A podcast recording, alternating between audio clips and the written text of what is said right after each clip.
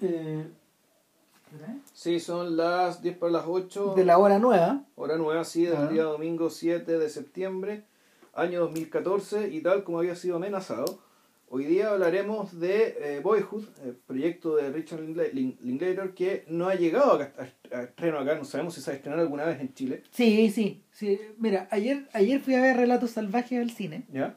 Buena. Yo Bueno. creo que yo creo que amerita podcast, sobre todo para meditar sobre la idea de sobre todo para hacer una pequeña reflexión acerca de por qué los argentinos producen estas películas y nosotros no.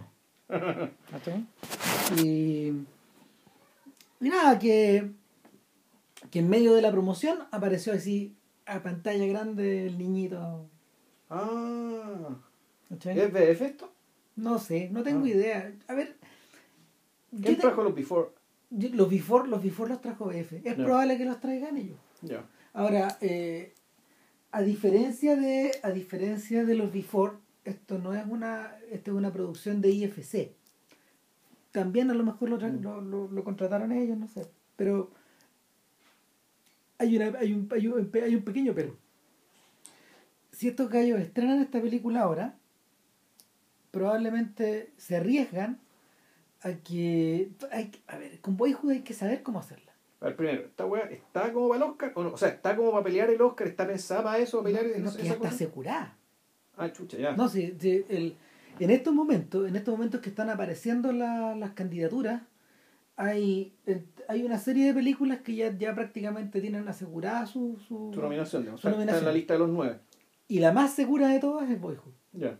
Seguramente va a tener va a estar a mejor película, mejor eh, dirección, mejor guion probablemente, mejor cinematografía, mejor actor principal que el chiquillo, eh, mejor, mejor actriz y mejor actor secundario.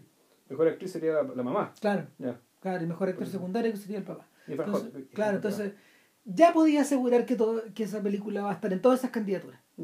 Eh, hay, hay razones por las que va a estar, digamos, y, y las vamos a detallar hoy día acá, a pro- a- aparte de lo que de lo que vamos a conversar, pero eh, hay pocas películas de las que haya una certeza tan grande de que ya va a estar nominada. Es que el tema no tiene que ver, a la- mi pregunta en realidad iba por el otro lado, iba, porque los méritos artísticos vamos a hablar y eso cerrará el podcast, ¿cachai? Mi pregunta aquí es, tiene que ver con lo previo, es decir, con la maquinaria, con la maquinaria, con la huevonera, en fondo con la, con la decisión de alguien, ¿cachai? De gastar plata para promocionar esta cuestión y tirarla a correr ahí. Claro, mira, cuando Linklater le propuso, eh, cuando Linklater le propuso a Ethan Hawke hacer este proyecto, hace 12 años, es decir, probablemente se lo comentó, probablemente se lo comentó en la época en que estaba empe- empezando a preparar el Before 2. El Before 2, exacto, sí. ¿cachai? Eh, este gallo le dijo, ya, vamos. Pero ¿cómo lo hacemos? Eh, y llegó a un acuerdo con IFC. IFC es una, IFC es una pequeña distribuidora americana que en el fondo es como si, a ver, es como si el biógrafo, por ejemplo, fuera al mismo tiempo una distribuidora de películas, una exhibidora y, y un, y un pequeño estudio. Yo hubiera, claro, hubiera invertido plata en, en producir una película. Claro, y, y IFC tiene teatros en el Village, en, en Estados Unidos. Y eso es. Tiene, tiene como, es un centro que tiene varias salas. También hay, hay salas en otras, en otras ciudades eh, estadounidenses. Eh, y aparte de eso, produce películas. O distribuye películas también. Pero siempre tiene muy poco dinero. No, no hay mucha plata pa- para, como para que IFC pueda hacer una campaña de Oscar como la gente. Pero bueno, qué interesante el fondo que esto tener el modelo de la integración vertical que tenían los estudios antiguos, pues. Pero- pero, pero- escala chica. ¿no? Claro, Claro. pero, pero, una, pero una forma, de una forma microscópica. De hecho, cuando, cuando Soderbergh se dio en problemas en Cannes, después de que eh, la gente vio Che y no llegó ni una oferta, Ya. eh, encontró la solución cuando se le ofreció a IFC, que le, le dijo, le- le- a este tipo le dijo, nosotros vamos a distribuir la película, pero queremos por un rato ser las únicas personas de, de Nueva York, del, del área de Nueva York que la tienen, Ya. que la pueden exhibir. Por un tiempo, ¿se entiende? Claro, por un tiempo. Entonces, el que quería verla tenía que ir al centro. Ya, tenía, ir al Village. Claro, tenía que ir al Village a, a mirar la película. Y en este caso el modelo es que IFC daba 200 mil dólares anuales a la producción de Boyhood para que se manejara en, en estos días en que filmaban. El total de días filmados en Son, Boyhood son 39, sí, son solo- 39. sí, Son 39 repartidos a lo largo de 12 de años. 12 años, exacto. Entonces, no es mucho más largo que lo que, que lo que filma cualquier película cualquiera. Una película normal es entre 30 y 50 días, más o menos. Eh, las superproducciones pueden llegar hasta, rara vez llegan, sobrepasan los 80 días. Apocalipsis ahora completó 200 y tantos días. 225, una Ya. cosa así. Señor de los Anillos, bueno, que se, llama, se, fue, se Claro, filmó, actúa, se fue un filmó, poco distinto. pues se filmaban tres, tres películas en paralelo en Claro. ese sentido. Sí. Claro, pero por ejemplo una monstruosidad como Apocalipsis ahora te convoca una cantidad de gente así. Ahora, la naturaleza de, de la producción es extrañísima porque ¿quién te financia un proyecto de esa forma? A menos que tú tengas fondos fondos estatales, por ejemplo, que te hayas ganado un, un grant, una una, mm, Yo una estaba- beca grande, digamos. Y, una- yo estaba pensando en el tema de los seguros, es decir, de porque, bueno, ese Sí. año se, se te pueden morir actores, ¿cachai? claro. Pueden pasar muchas cosas. O sea, y ese era, ese era el, ese era el riesgo que, que corría la producción. Ya. O sea, esta es una, de hecho, es un esfuerzo desusado. Ya, entonces, pero ¿cómo llega ya esto a tomar la decisión de echar a correr esto con, con- contra la película de los Weinstein, ¿cachai? Y, Bueno, y la cosa, cuento? la cosa más increíble es que eh, estos tipos, yo creo que empezaron a ver que el, que el proyecto crecía y se estiraba y, y- y tenía una gran, un, un gran nivel, y los tipos apostaron por dejarla correr eh, como si fuera como si fuera un, un estreno de cine arte, es decir, en muy pocas salas, en Los Ángeles y en Nueva York, y luego empezar a abrirla de a poco. Y la han empezado a abrir y va en 20 millones de dólares. Es el actual campeón de, de las producciones indies americanas. Si ya va en 20, mira, si ya va en 20, ¿Pero cuántas Come- semanas de exhibición?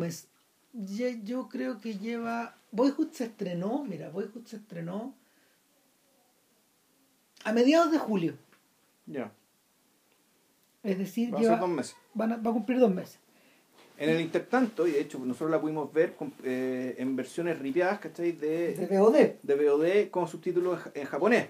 Así que probablemente esta cuestión la, la soltaron, ya la liberaron para ver en, en video on demand en, en Japón. Claro. Y ahí fue ripiada y bueno, y por eso es que nosotros y otros tantos ya la han podido ver. Sí, y, y probablemente, no sé, igual que con los Before, se- se en Asia se debe haber liberado ese mercado. Ya. y se debe haber estrenado al mismo tiempo, yo creo, rápidamente. Eh, existía la idea de estrenarla acá como en octubre, más o menos. Yo no sé en qué está eso. Ahora, si estos tipos se arriesgan a estrenarla en octubre, tendrían que hacerlo con el mismo sistema que los americanos, ir abriéndola de a poco. Porque, ¿a qué voy? Eh, el, estos tipos están, estos tipos aprovech- están aprovechando la cola larga. Es decir, de aquí hasta febrero, imagínate cuántos meses hay, pues hay como Sí. cinco o seis meses, casi. Hasta el día de la entrega del Oscar, y luego a eso le tenéis que sumar como unas, una- casi unas tres semanas más. Claro, el problema es que esta película, para que dure tanto, tendría que tener. O sea, uno tendría que irle bastante bien porque tiene el podemos de que es muy larga. Entonces, exhibir esta película te implica menos funciones. Una, menos, una función menos Una al función día. menos al día. Claro, pues, son 2 horas 20 el límite. Ya si te pasáis las 2 horas 20, Tenía una función tenía una menos. función menos. Y Y esta esta dura dura- 2 horas 40. 40, 45, Mm. creo, por ahí. Y el entonces la ventaja que tiene es que va, es que va nominado, ya va, está, está fija. Y el otro detalle, el otro detalle es que en esta ocasión, A ver, pero ¿por qué estamos tan seguros que va fija? Porque si. ¿Quién está apostando plata, cachai? Para que esta cuestión la nominen y que corra la carrera. O la, o la apuesta es básicamente nominarla nomás. Y lo que pasa ya después que está nominada, es que lo que, nos pasa, entregamos, es, que, es digamos. que lo que pasa es que no había nada de tal calidad. ya. Y, y el, en- Pero había buenas, había hartas películas buenas este año. Pero claro, Pero- muchas pero- de ellas correspondían del show del año pasado. claro, y- pero no con ese perfil. Por ejemplo, te, te pongo otro ejemplo. Todo esto, eh, todo esto aquí todavía estamos viendo antes de meternos en la parte artística, Pero tú- artística, estamos viendo el tema del negocio. ¿Puedo- Mira, Budapest va a ir a, va- va- podría ir a nominar al Oscar? Claro, pero eso ya es una película, pero eso ya no es una película de indie que ocupe este espacio. No. ¿Cachai? Este no, es Budapest va a ir, pero Budapest tiene competidores naturales adentro. Eh, una, el competidor más, el, el competidor natural que, que, que, que le Es que, es es ¿Cuál es la apuesta? ¿La apuesta es nominarla o la apuesta es que gane? Es que no hay nada parecido a Boyhood. No, no, hace mucho tiempo que no hay nada parecido. O sea, Ese- los, los Before son parecidos. A- a- Exacto. Claro. Y los Before tienen nominaciones, ah, pues alguna vez creo que fue nominado alguien a mejor actor y como te dije la otra vez a mejor guion. Mm. Pero, pero no, pues no hay nada parecido a esto. Si yo creo que lo inu eh, ¿por, qué? ¿Por qué es una segura candidata? Porque es inusual. Porque no hay, Mm. porque Hollywood nunca había emprendido algo así. Claro, esto abs- efectivamente es absolutamente inédito. Y, y estos tipos en general suelen reconocer, como ocurre con Mulholland Drive, como ocurrió con El Mm. Árbol de la Vida, como ocurrió en su tiempo con El Toro Salvaje, suelen aparecer, su- o sea, suelen, suelen eh, honrar estos momentos muy inusuales. Estos estos cines negros que aparecen. Claro, porque son muy extraños. Y eso no te garantiza que vayan a ganar nada. No, pero el hecho de que ya la nominen, ya es- el hecho de ser nominada es una película que inmediatamente te explota tu, tu potencial comercial. Claro, Claro. entonces eh, el riesgo de estrenar una película así, por ejemplo, en Chile, es que sigue su curso, la gente va y la ve, y luego sale de cartelera y después hay que volver a reponerla Sí, en la época de los Óscares. Exactamente. Como pasó con El Silencio de los Inocentes, como pasó con Imperdonable, ¿cachai? Como pasó con Argo. Sí. Eh, pero ¿qué ha ocurrido con Boyhood? Por lo menos en el mercado americano, la película ha ido creciendo y sigue creciendo y no pierde espectadores, no pierde porcentaje. Una película normal pierde un 30 en la primera semana Ya. y luego un 40 en la segunda semana respecto a la cifra anterior. Ya. O sea, no es 40 del 100 inicial, sino que 40 del 30 que ya había perdido. Sí, O sea, del, del, del 70 que había quedado. exactamente. Ya. ¿Qué otra película, qué otra película ha tenido eh, esa característica? A Most Wanted Man. La de Canton Corbin. Eh, esa película lleva por los 15 millones de recaudación y, y tam- bueno, también es, una, también es algo inusual. Porque, sobre- porque ahí está el factor Philip Seymour Hoffman. Ya. ¿Cachai? Eso es lo que la vuelve inusual. Ahora, la di- y, y fue interesante que el estreno de eh, el mismo factor Hoffman motivó a que, en- Chile la estrenaran casi al mismo tiempo que en Estados Unidos. Eh, con, con- con algún desfase, pero bastante poco. Yo creo que yo creo que eso es lo que están pensando los poseedores de los derechos de, de Boyhood, que, que la pueden hacer por ahí, pero quién sabe, a lo mejor la pueden quemar muy luego. Todo depende de con quién todo depende de con qué con cuál con quién la paren. Además, Boyhood se ha aprovechado de una cosa que también es muy inusual en, en el mercado americano, que esta semana se cumplió un mes que no hay una película de que no hay una que, que no hay peli, que, que no hay películas de, de características veraniegas que puedan ser abrazadas por la audiencia. Eh, este es el peor verano americano en recaudación desde el año 97 Ya. es un cataclismo. Eh, ya están saliendo por todos lados los artículos como meditando por qué pasó esta guay yo, yo no creo que no hay que complicarse lo que pasa es que la guerra del próximo año Los tipos No, sí, tú, tú, el otro día hiciste la lista de todas las secuelas igual de Marvel que han salido el otro año. es desquiciado Desde desquiciada, pues un, No, es desquiciado. Entonces, la mayoría de esta gente está guardando sus municiones para el año que viene, pero eso provocó un vacío de un mes. Y este, esta semana, algo inédito, en Estados Unidos se estrenó una sola película. Nunca pasó eso. Y, y la película fue, le fue como el hoyo. ¿Cuál era? Es una sobre un doble de Elvis. no. Y, y eso permitió que, por ejemplo, Guardianes de la Galaxia, eh, que acá en Chile no pegó para nada, No. allá este campeona por tercera semana o cuarta semana consecutiva. Mm. Bueno, pero y es bueno, pero pero pero para volver a Boyhood, eh, en esta industria que está que está como experimentando flujos tan extraños, Boyhood es más extraña todavía. Sí. O sea, por las razones que, que les dijimos, pero también por, por también por la forma que la película tiene, por la concepción que tiene, porque eh, en- cuando, cuando Linklater le fue a tocar la puerta a, I- a- IFC para proponerlo, les dijo, eh, el concepto es muy simple, es la historia de un niño desde que entra al colegio hasta que sale del colegio. Y todo lo que ocurre a su alrededor. Y este alrededor está conformado por unos padres que se acaban de separar después de haber estado un tiempo, después de haber tenido, después de haber estado casados un tiempo. El- eh, la madre quedó con la tuición de los cabros chicos que son dos, un niño y una niña.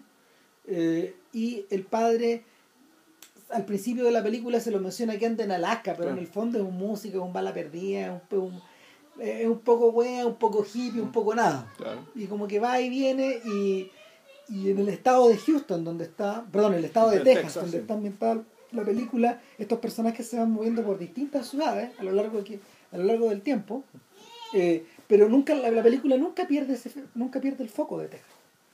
No, que efectivamente nunca salen de Texas. No, nunca salen de Texas. Y Yo creo que para dar costos, ¿no? es que obvio, po, sí, no, sí, es, es un poco eso, po. es un poco eso. y- Ahora, pero tú tenías alguna idea respecto de cómo se fue elaborando el guion. Si el guion estaba construido desde el principio o, o era algo, es un- una especie de work in progress que, que se busca. Ahora, mira, en realidad, es que el punto no es, o sea, el- yo no, no tuve tiempo y no me quise meter mucho es que no dan ganas. en, el, en, en la génesis de esto. No dan ganas porque, porque la misma película, la misma película te va dando, la misma película te va dando las señ- te va dando ciertas señales y te va orientando a los lugares donde tú te. a los- la película misma tiene esos bolsones donde tú puedes recurrir a ver qué pasó. ¿Cachai? Es muy extraño. Eh, de partida, eh, la hermana de. la hermana de Mason Jr. es la hija de Es la Linklater. hija de Linklater, exacto. ¿Cachai? Y eso ya te da una idea acerca de por qué hizo Linklater esto. O sea, el, este, tema, este tema del paso del tiempo está asociado a una cosa autobiográfica también. un poco. O sea, a ver, de hecho, de hecho, Linklater es hijo de una madre soltera y de un papá que está ausente. sí. Y, y Linklater hizo más o menos los movimientos menos parecidos a, al joven Mason dentro de Houston, perdón, dentro, dentro de Texas, yendo por Houston, yendo por San Antonio, yendo por, por, por Austin, él Es va- San Marcos, que hay un pueblo que se llama San Marcos, tiene un nombre San algo. él, estu- estu- estudió en Austin, entiendo yo. Eh, de hecho, su centro neurálgico es ahí. Es Austin, sí. po. O sea, Waking Life eh, Es Austin, es Austin, y sí. Slaker es Austin, Austin, también.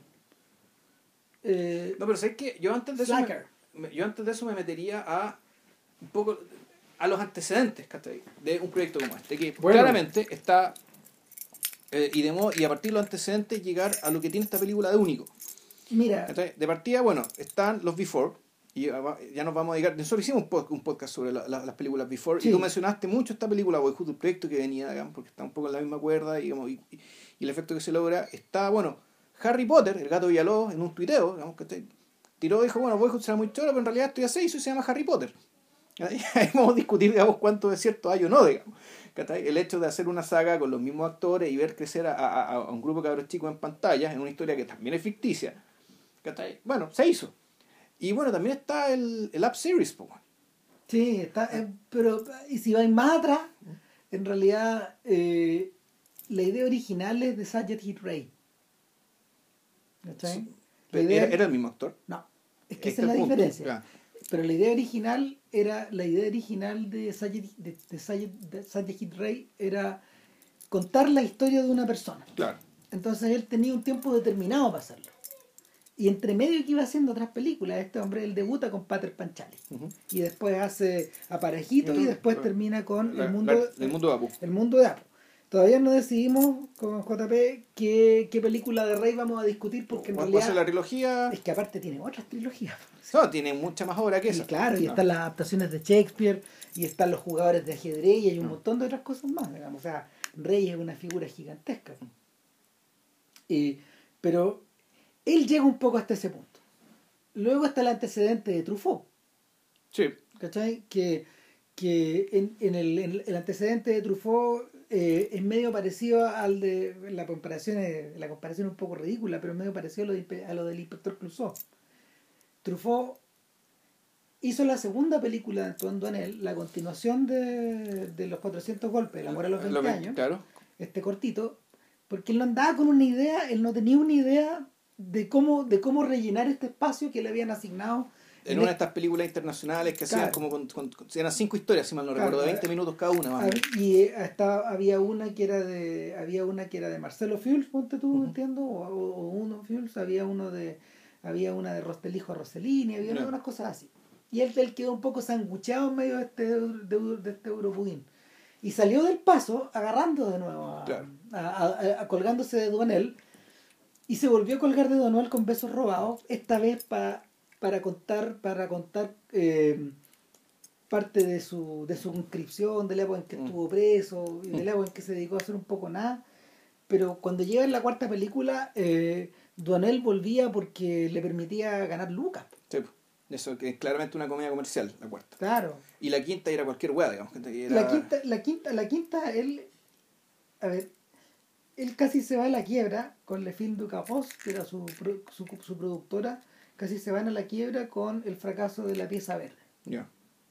Y tiene que ser obligado el amor en fuga. y Y ahí, fondo, todos sus amigos colaboradores le prestaron ropa pareciendo esa cagada película, weón, que puta claro, a ti no te gusta, ¿eh? yo, yo la miro con algo de cariño, pero es una ñoñería. Es cualquier weá, O sea, de hecho, en las memorias de Almendros, Almendros discute de los dos. Dice que la película más desagradable que la filmó su vida es esa.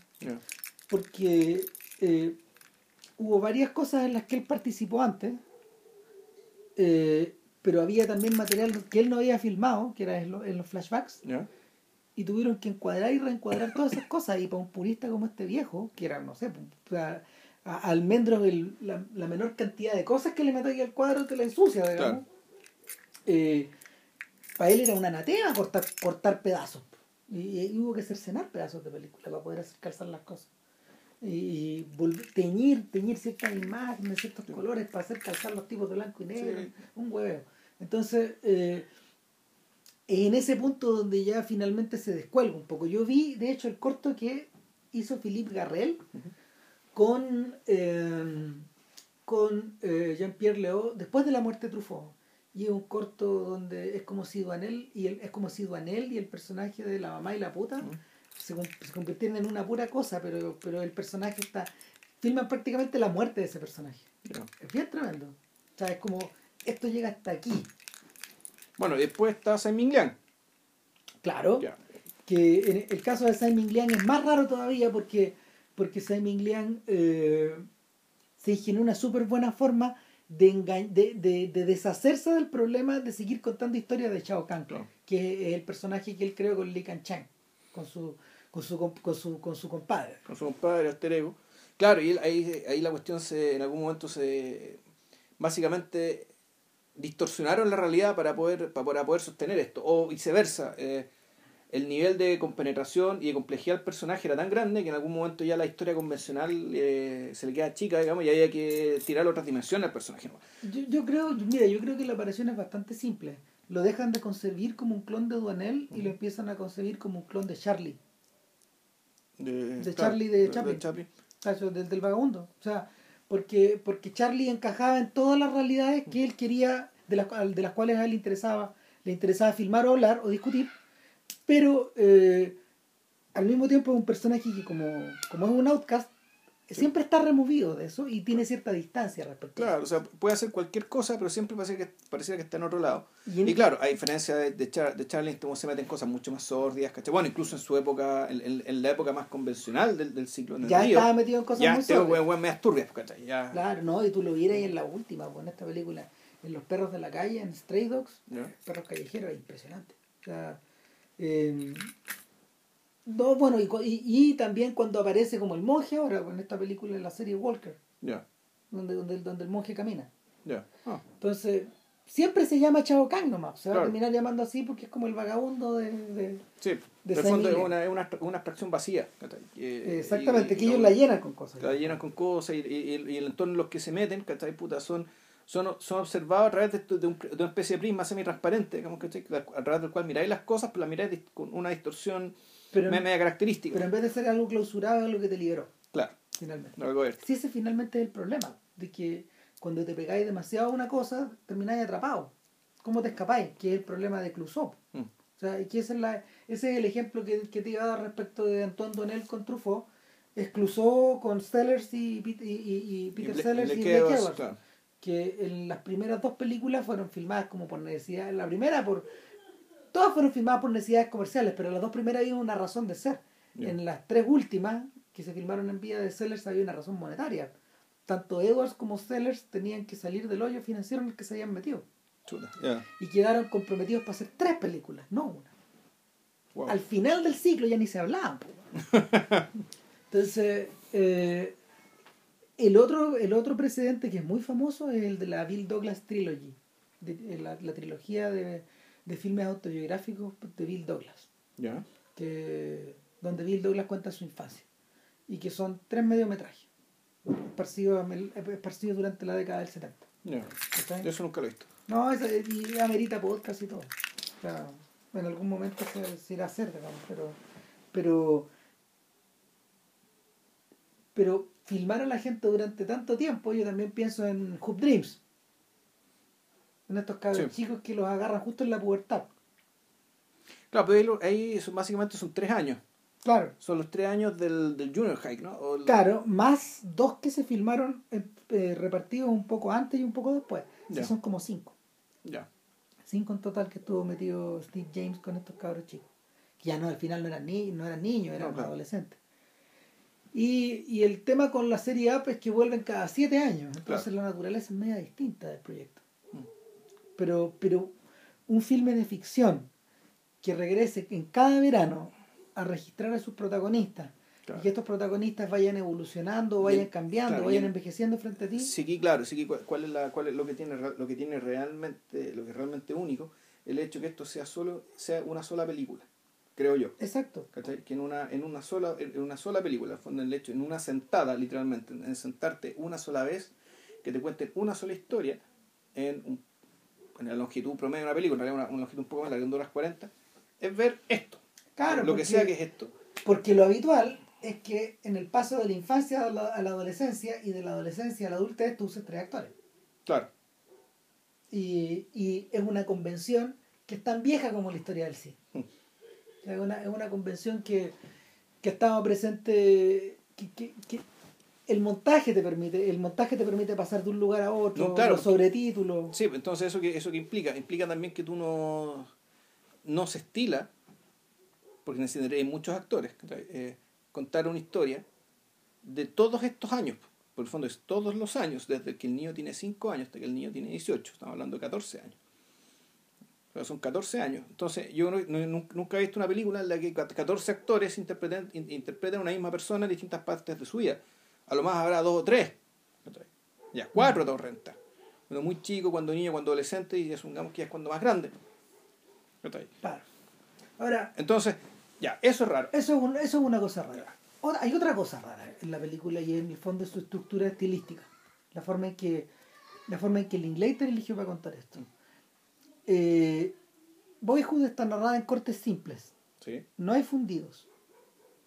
Es decir, pasamos de un año a otro sin que él nos diga nada tampoco, porque Boyhood tampoco lleva títulos. No, lleva títulos de un año después, dos años después, No, seis meses después. Ahí se recurre a dos, a, do- a- a dos trucos bien típicos. Uno, eh, bueno, uno de los trucos, para, para, para contar la diferencia, para darte cuenta del corte de un año a otro, es La elipsis, claro. la, la- la elipsis, cuando es, uno, música, Sí. cierta entrada de música. Bueno, y el aspecto, cabrón chico, pues bueno, Claro, vos va, cambió. Cambió. Ya, ahora tiene el pelo más largo, ahora tiene el pelo más corto, ahora está más gordito. Entonces decía, bueno, aquí ya pasó, aquí ya pasó cierto tiempo. Y también te indica a partir de cosas muy, muy, eh, a, partir de, de gestos bien, bien, bien sutiles, como por ejemplo, un año está a punto de terminar cuando la, la profe está pinchando, cuando la mamá está pinchando con un profe, y de pum, al otro año ya está viviendo con el profe. Entonces Claro. ahí ya te enteras de que el cabrón O sea, chico ya, ya. Lo, lo que hace el Linklater es que las elipsis no las avisa. Exacto. Entonces, eh, pero es, una, es un recurso narrativo al cual tú te adaptas una vez que empiezas a ver la película y te dejas llevar. Claro. Ahora, Porque eso es muy de la película. La película, eh, y aquí, bueno, va- vamos a hablar, los dos nos pasó lo mismo cuando vimos la película. Eh, yo la vi muy tarde en la noche. empecé muy tarde. también. muy tarde, reventado, agotadísimo, digamos, y con cero fe, pensando esta cuestión, voy a aguantar media hora porque además no pide subtítulos, entonces que voy a tener que concentrarme para entender el inglés así a sangre pato, En el inglés tejano. el inglés tejano, que se entiende más o menos, a veces sí, a veces no. Pero el punto es que yo, yo terminé la película de un tirón. Eh, me Yo la vi completa, terminé la del carajo, pero básicamente no, me, no, me puedo, no la puedo soltar. No, no, si no te No deja. se puede soltar. La película Porque te de- deja llevar. De hecho, Ya. deberíamos hacerle una recomendación de inmediato.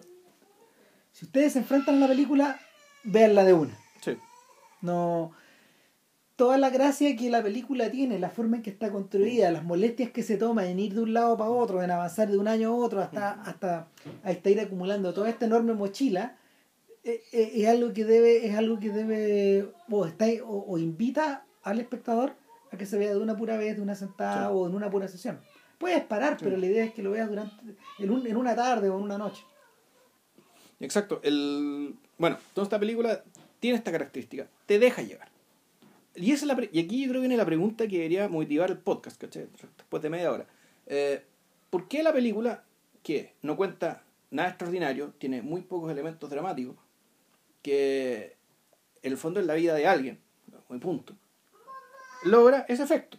Mm. Y yo propondría, yo pensaría, trataría de pensar en términos analíticos respecto de las tres líneas, las tres líneas, pod- podríamos decir, argumentales, eh, argumentales de la película. Una, la vida interior del niño. Dos, el entorno familiar del niño. Tres, podríamos decir el entorno público político, vamos, donde se mueve la película. Y puta, yo, o sea, sugiero, si es que podemos tratar, de darle orden, digamos, a qué, es esta película y por qué logra lo que logra, ir dividiendo estas tres cosas, suponiendo que se pueda.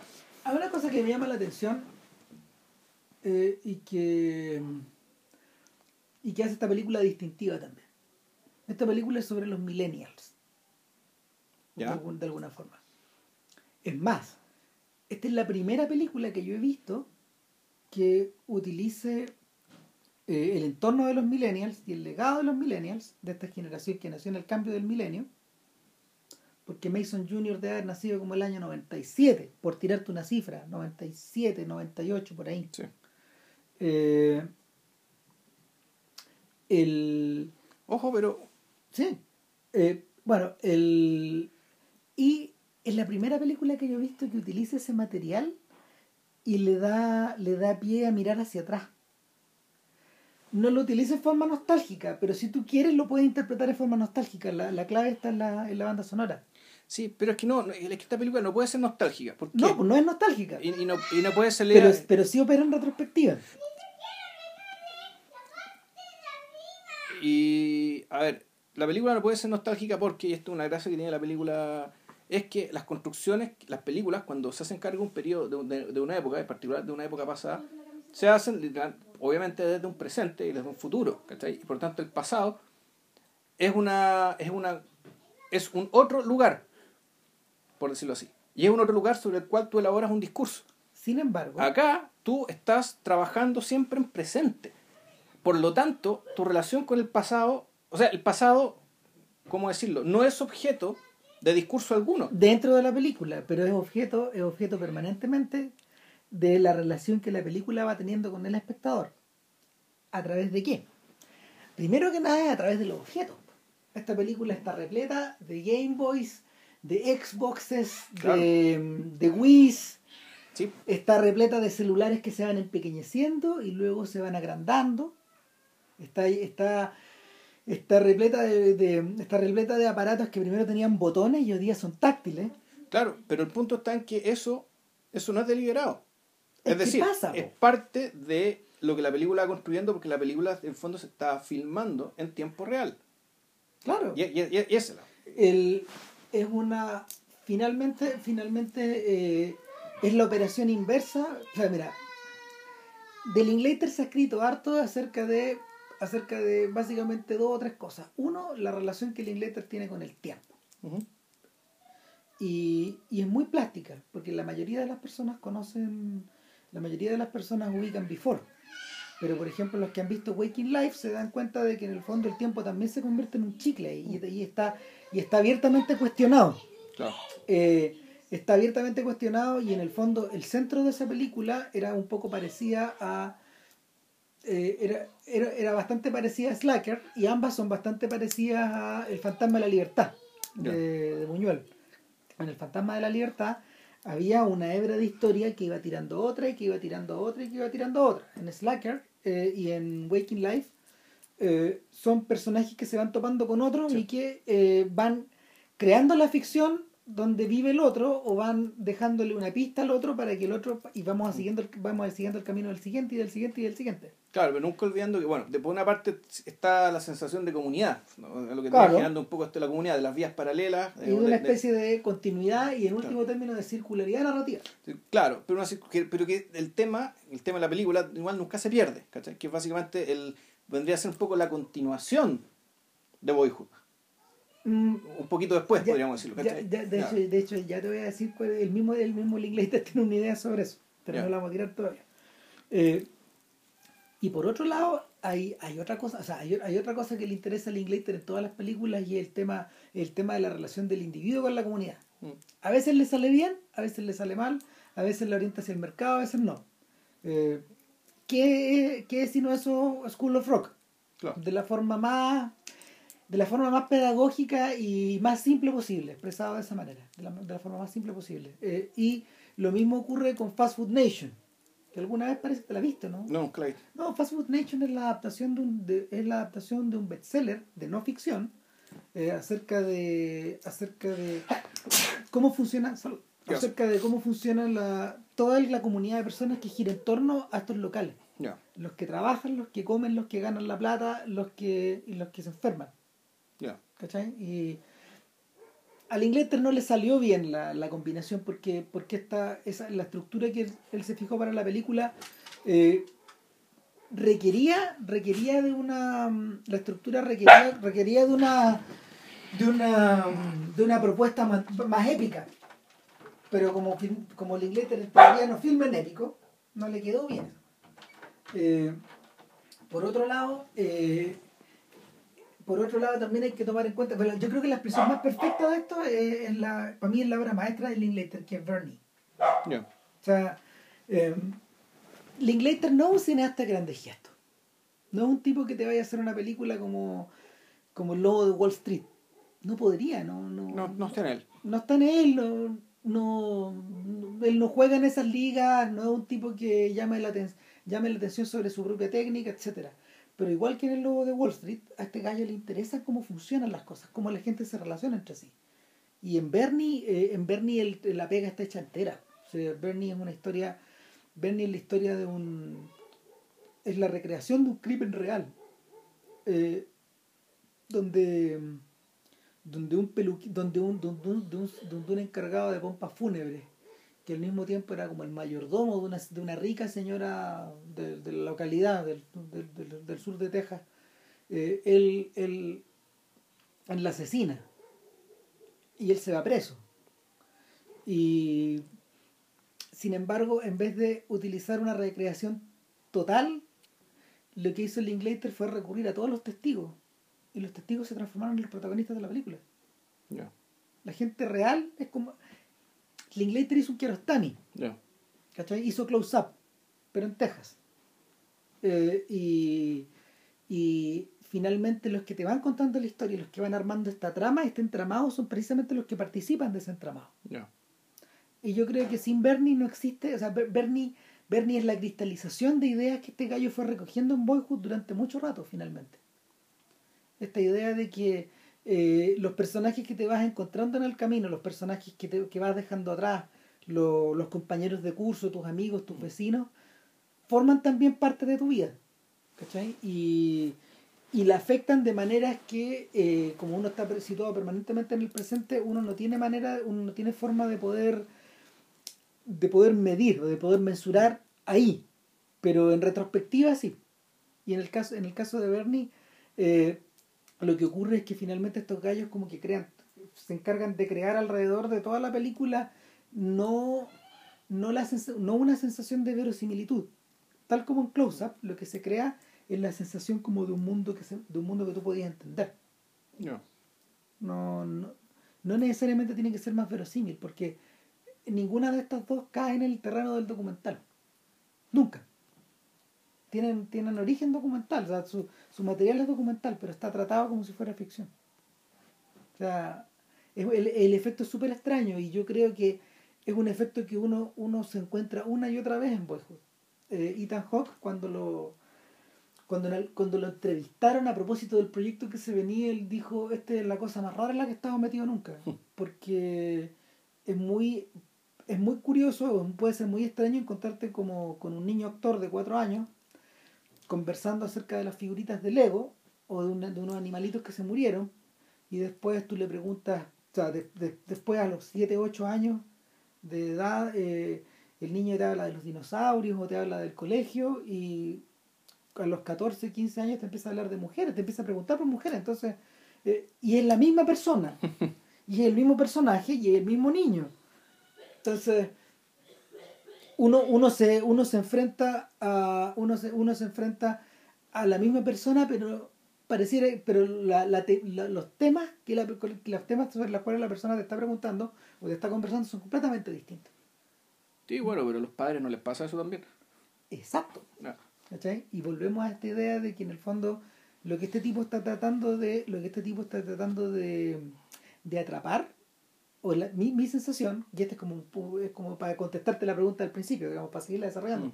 este tipo está, está, está, tratando de darle forma ficcionada a, a pequeños trozos de, a pequeños trozos como de, de, de experiencia.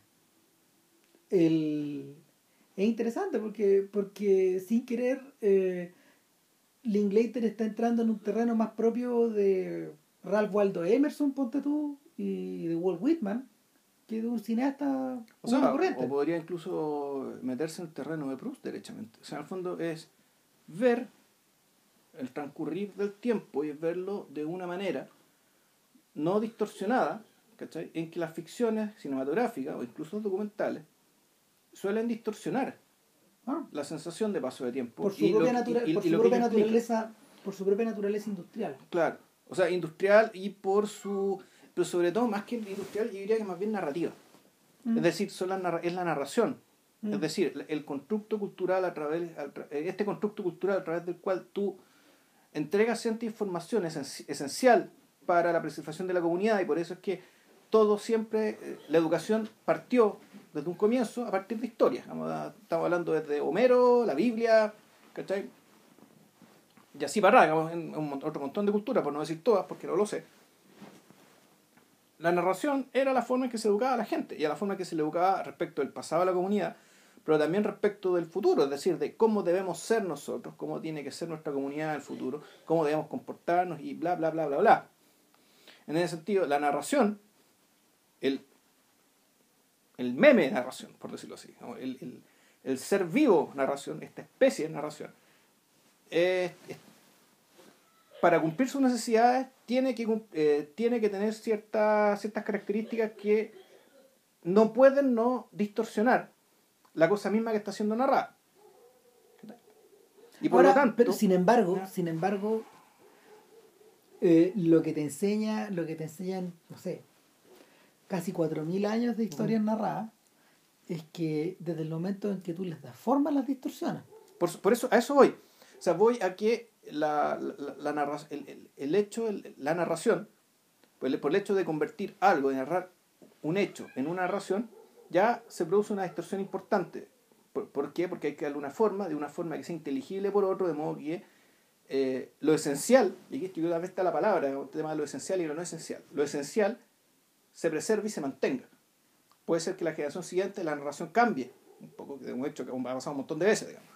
Y pasa también con las canciones, y pasa con un montón de cosas, pero queda, entre comillas, lo esencial. hay una cosa que no hemos tocado y es que en el fondo existen distintos proyectos artísticos en la historia del cine que si bien no cuentan la historia de un personaje, eh, sí registran eh, sí registran la historia de un equipo que se va desplazando a través del tiempo un equipo de trabajo. Ya. Yo creo que los esfuerzos más notorios son tres. Uno es la compañía de Bergman.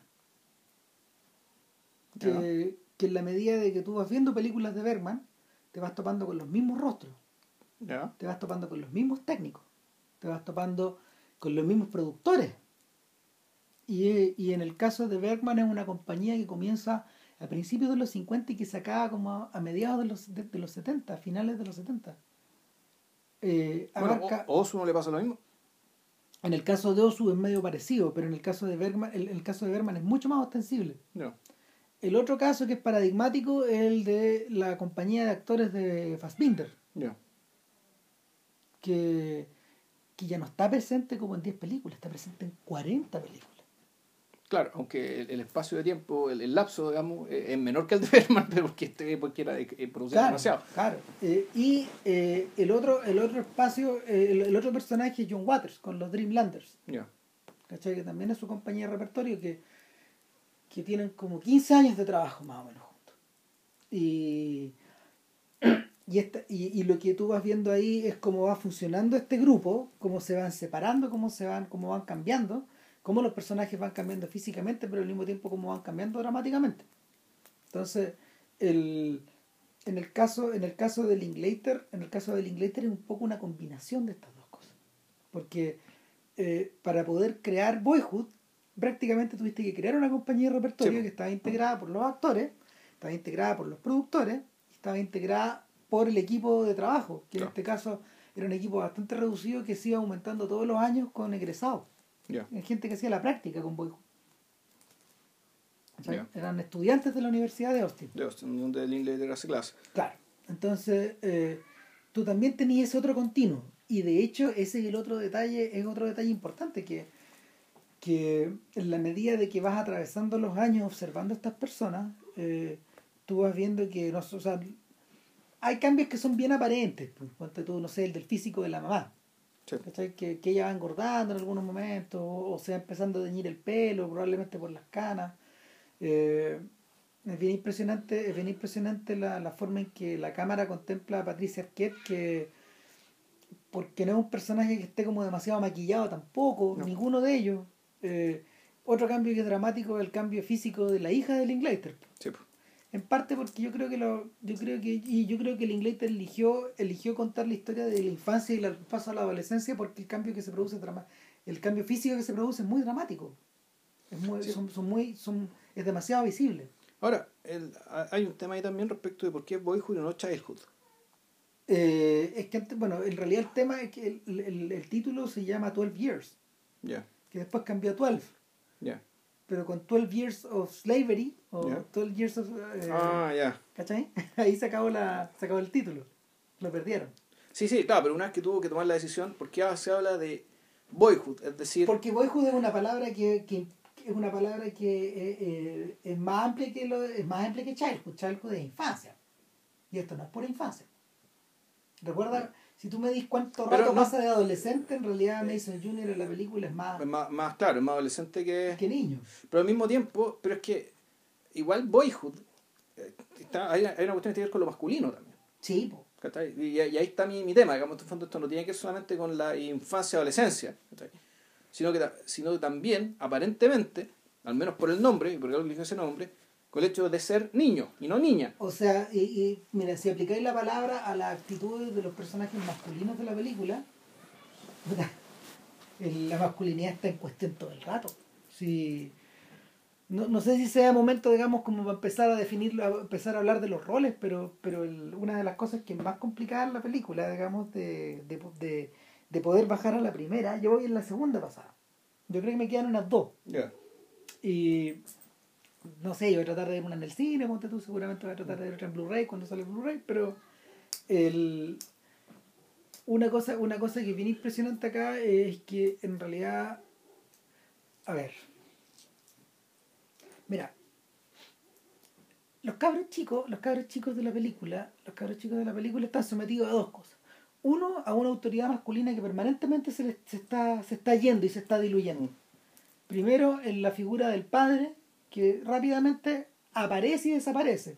Claro, pero ese es parte del asunto. Es decir, en realidad el padre, dentro de la lógica de padre separado, es un padre que cumple. Ah, every other Sí. week. ¿ah? Every Claro. other week. Sí. Es decir, no, todas las, no todos los fines de semana. Es un padre que va y viene, que aquí, aquí te lo muestran, pero ah, ah, yo diría que cumple bien con las weas. No sé. No, yo diría que, que Pero es que- cumple, pese a dar, la- dar las limitaciones que tiene, pero y es un personaje que nunca, o sea, nunca desaparece del todo, o sea, siempre está ahí un every other week porque es la tuición que le dieron, ¿cachai? Siempre está ahí, tú donde veis que efectivamente el tipo no era como las pelotas, era porque, bueno, al último término, puta, lo querían, pues, ¿cachai? O sea, Pero hay, pero hay, pero, pero, pero por otro lado está el, está el- tema de cómo, cómo enfrentar a este gallo. Si tú, cuando tú lo veís, cuando tú. A ver. Ocurre que, ocurre que por otro lado está esta figura femenina Ujú. que pe- todo el rato lucha por validarse ujú, y que tú que está observada un poco de lejos, porque en realidad la película observa un poco de lejos a las personas, como, como, como en el cine del inglés, pero en realidad. Y ¿qué es lo que es ella? Ella es una persona que, que es profesora, eh, obtiene en algún momento una maestría, es una pero, maestría como, en psicología, pero como no puede ejercer en Houston, se tiene que ir hasta Ciudad Chica claro. hasta, hasta Ciudad Chica y luego radicarse como en estos alrededores para poder, para poder hacer sus clases. Claro. Eh, pero este personaje, eh, en, en busca, no sé, pues en busca de cierta estabilidad, va trayendo figuras masculinas. Deficientes. Sí, o no, no, no sé si deficientes, O pero sea, deficientes en el sentido bueno, las que crean conflicto. pues. No, si son deficientes. O sea, o sea, al principio no. Y ahí está el tema, y hay un tema, y me parece a mí ya con la. Más que una crítica a las personas, una crítica al modo de vivir del inglés respecto del, por ejemplo, la importancia del alcohol en la vida cotidiana de, de, Texas. O sea, cómo personas que eran normales, en algún momento, por razones que sean, empiezan a, a- darle al frasco más de lo que deben y empiezan a perder el control. Entonces hace. Uno de ellos se convierte literalmente en un peligro. Uno de ellos es un doctor con el que la señora se casa al principio. Y, y el tipo, junto con, junto con ella, el tipo trae, tiene la custodia de dos hijos y crean una familia más grande. Claro. Y crean una familia más grande y que tiene mucho más dinero, que tiene varios autos, que tiene una casa como de dos pisos. Y Una, como- una McMansion, digamos, una. Claro, no, es una, es una familia media parecida a las de Steve Martin, en las películas Claro. familiares de Steve Sí. Martin, ¿cachai? Donde hay una figura que es como de pelo canoso al centro, Mm, claro. ¿cachai? Que, que, que, que este macho proveedor. Y ese modelo hace agua y eh, no Pero sé. hace agua, hace agua por, por él. ¿sabes? Porque mal no. que mal, el- estos cabros, eh, ellos se vuelven casi los hermanos de los otros cabros. ¿Eh? Las relaciones son muy buenas, tienen más o menos la misma edad, conviven de lo más bien. Y en algún momento esto hace crisis y los cabros chicos desaparecen, como desaparece mucha otra gente en la Sí. película. Eh, la siguiente, el siguiente personaje ya en el pueblo chico y es un tipo que es Claro. menor que ella. Claro. Es un tipo que estuvo en Irak, en, en Irak. estuvo en Irak. Hizo como tres tours, creo, Mm. con la Guardia Nacional y que luego se emplea como eh, es, uno, es un empleado de penitenciaría. Sí. Y, y claro, pues, eh, mira, dentro de todo yo encuentro que ese gallo, pese a sus defectos, probablemente es el personaje que es el más decente del film. Claro, o sea, pero en algún momento igual se va al carajo y de hecho la, se tienen que deshacer de él. O sea, la mamá, al fondo, en algún, de, de un momento que ya no está. No, ¿Cachai? y La no- ni te avisan. Claro, y se, de repente digo, ¿y este weón dónde está? No está, Está no. nomás. Ya, listo. Y, y claro, lo que, y lo que ella hereda finalmente son, son tres, son tres ex maridos, una casa que, una casa que se le desarma, Claro. que no puede mantener porque le- es antigua y requiere muchos arreglos, y, y dos hijos que eh, eventualmente llegan a vivir sus vidas. Claro. Alguien me hizo un apunte muy interesante acerca del personaje de Mason Jr. a propósito de eso. Que, que en realidad la distancia con que Mason Jr. mira las cosas eh, tiene, tiene dos ecos. Uno es. Un, un eco eh, tiene que ver con, con su actitud ante con su actitud ante el otro. digamos. Y bueno, y él me dijo, en realidad Mason Jr. weón, es bien conchetumadre ¿cachai? O sea, el pendejo, el pendejo en algunos momentos se encierra como almeja, no dice nada, eh, observa las cosas de lejos, eh, las deja ir, no, no, no, tiene, no tiene ningún apego por nada. Por otro lado, por otro lado está el tema de, está el tema de su vocación. Eh, el actor que se llama Elan Coltrane, lo más probable es que, eh, bueno, él empieza a, el personaje empieza a sacar fotos en el colegio en algún momento. Lo que que el, el último padrastro le regala una cámara. Claro, Y ahí el cabrón chico bueno, encontró lo suyo. empieza a sacar fotos, eh, le, da, le, dan encargo, le dan el cargo en el colegio, luego se pone más serio, le saca fotos a la polola, que son medias artísticas, etcétera Y probablemente se va a estudiar en la universidad, algo así. Lo interesante es que da la impresión de que el propio Elan Coltrane, en todo este tráfago de haberse, de haberse convertido en actor de esta compañía, eh, y, y en el sujeto, y en el, en el objeto y en el sujeto de una filmación que se hace en torno a él por 12 años, Claro. evidentemente que se convirtió en desarrolló alguna vocación artística. Claro, como le pasó a Duanel.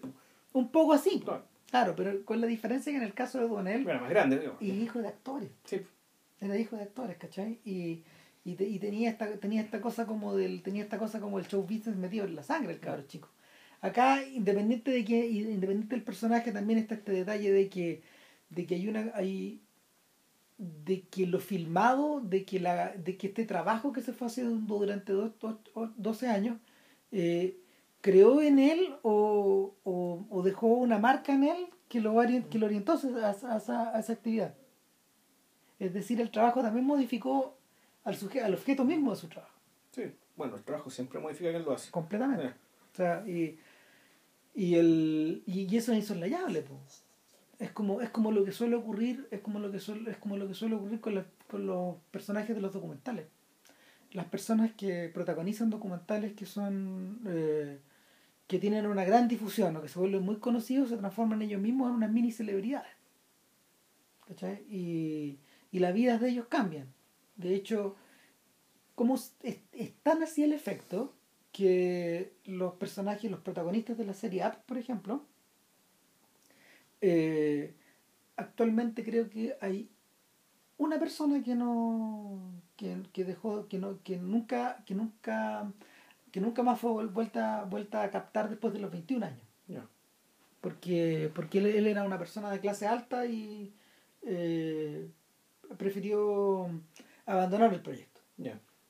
Pero dos dos otros dos, dos, dos sujetos más que también eran de clase alta volvieron. Y uno de ellos volvió porque en su vida personal tiene un par de caridades.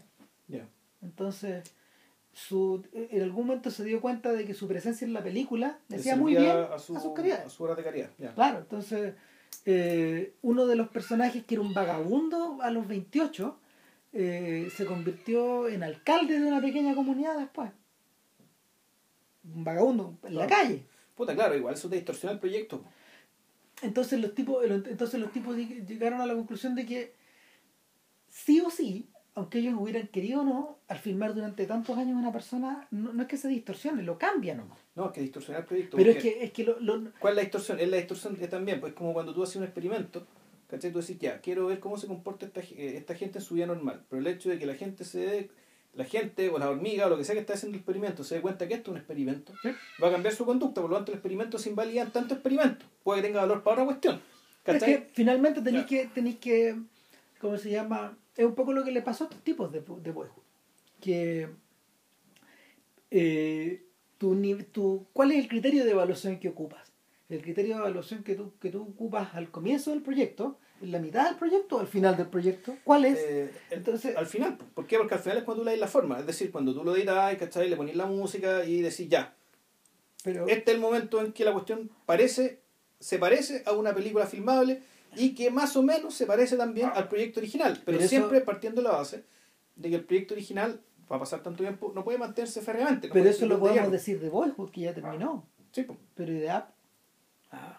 De App, no, de App lo que sí sabemos es que si tú querías retratar la vida cotidiana de siete personas normales, bueno, la misma película hizo que, esas personas ya no fueran personas normales. Por lo tanto, el proyecto está en parte invalidado. como tal, como o, menos originalmente. Es que no. Es tan, mira, es, tan heavy la weá que cuando Granada lo concibió, Granada lo concibió, Granada ya no está en el proyecto. el tipo que lo dirigió ya no está en el proyecto. Michael Apted lo tomó muy luego. Eh, el proyecto fue filmado en, en, en, 16, en blanco y negro, en color, en 35, en digital. ¿Cuál es, la, ¿Cuál es el medio? ¿Cuál es el medio? Fue un proyecto concebido para la televisión, pero fue exhibido en el, cine. Entonces, el, la naturaleza, la, la, plasticidad de esto ha cambiado tanto, sobre todo porque se vuelve cada siete años ha cambiado tanto que ya es imposible. Eh, hay libros, yo tengo uno, yo tengo el, mm. yo tengo el libro de los 49, no, tengo el libro de los 42 años. Pero hay un libro de los 49 y también creo que hay un libro de los 35. Una cosa así, no han salido libros en todas las, en todas las etapas, pero, pero la, la estructura de esta cuestión eh, es ni siquiera o sea, no, no, no, yo creo a ver, si lo que pasa es que la cuestión como ya cobró vida y cobró una vida propia claro.